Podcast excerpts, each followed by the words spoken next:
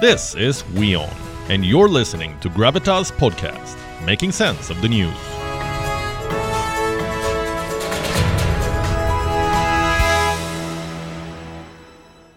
A week after it bowed before a radical outfit, Pakistan has now surrendered to a terrorist group, the Tehreek-e-Taliban Pakistan or TTP. Islamabad has struck an agreement with this terrorist group. It promises a month-long ceasefire, which should be good news, except that it's not. This deal is a very risky compromise, you see, and to understand why, let me first tell you about this group. The Tehreek-e-Taliban Pakistan or the TTP, who are these people? The TTP is an umbrella organization of various terror outfits in Pakistan.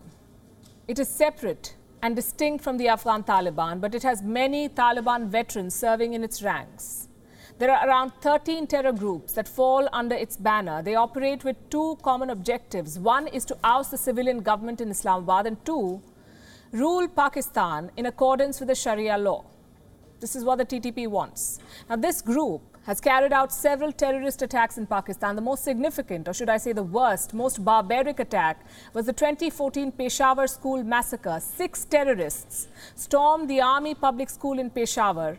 They killed 132 school children between the ages of 8 and 18. 132 school children. This is the Tehreek-e-Taliban for you. The killers of innocent children.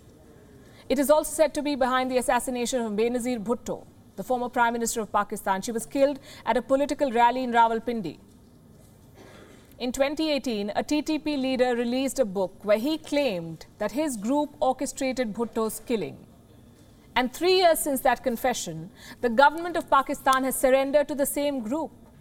Imran Khan has struck a peace deal with the TTP. It's bizarre, it's dangerous. According to the Pakistani media, the aim of this deal is to uphold peace, state sovereignty, national security, economic stability. And let me repeat, just so that we are clear who we're talking about here. Pakistan hopes that a terror outfit is going to uphold all of this. This is a terror state after all. Listen to the statement made by Pakistan's Information and Broadcasting Minister Fawad Chaudhry.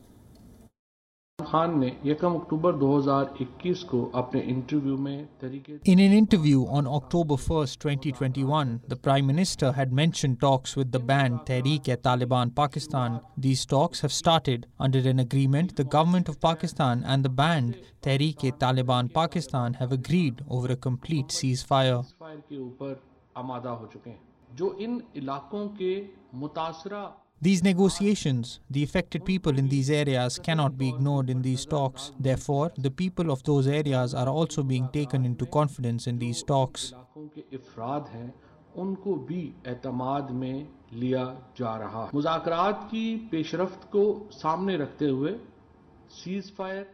हुए cease fire यानी Keeping in view the progress in the talks, the ceasefire will keep being extended. The authorities in Afghanistan, that is the interim government, have played a facilitating role in the talks.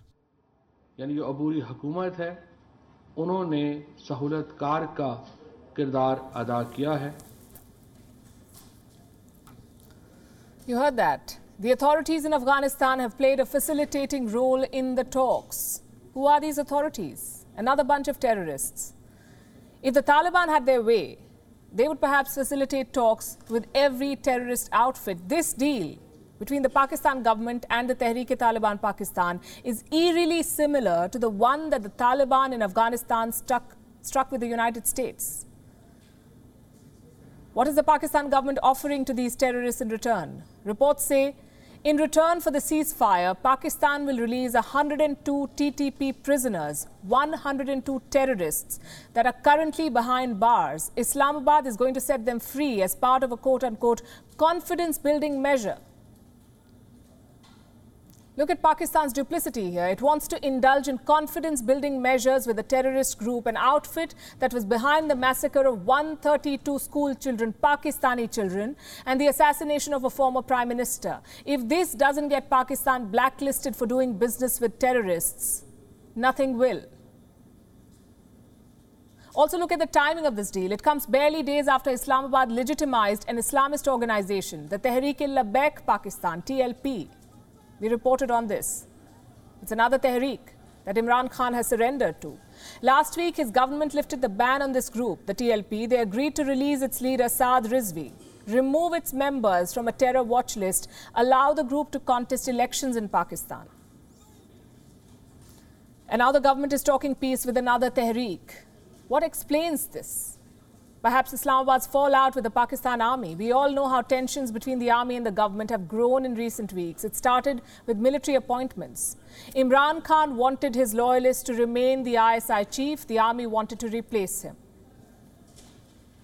And this led to a rift.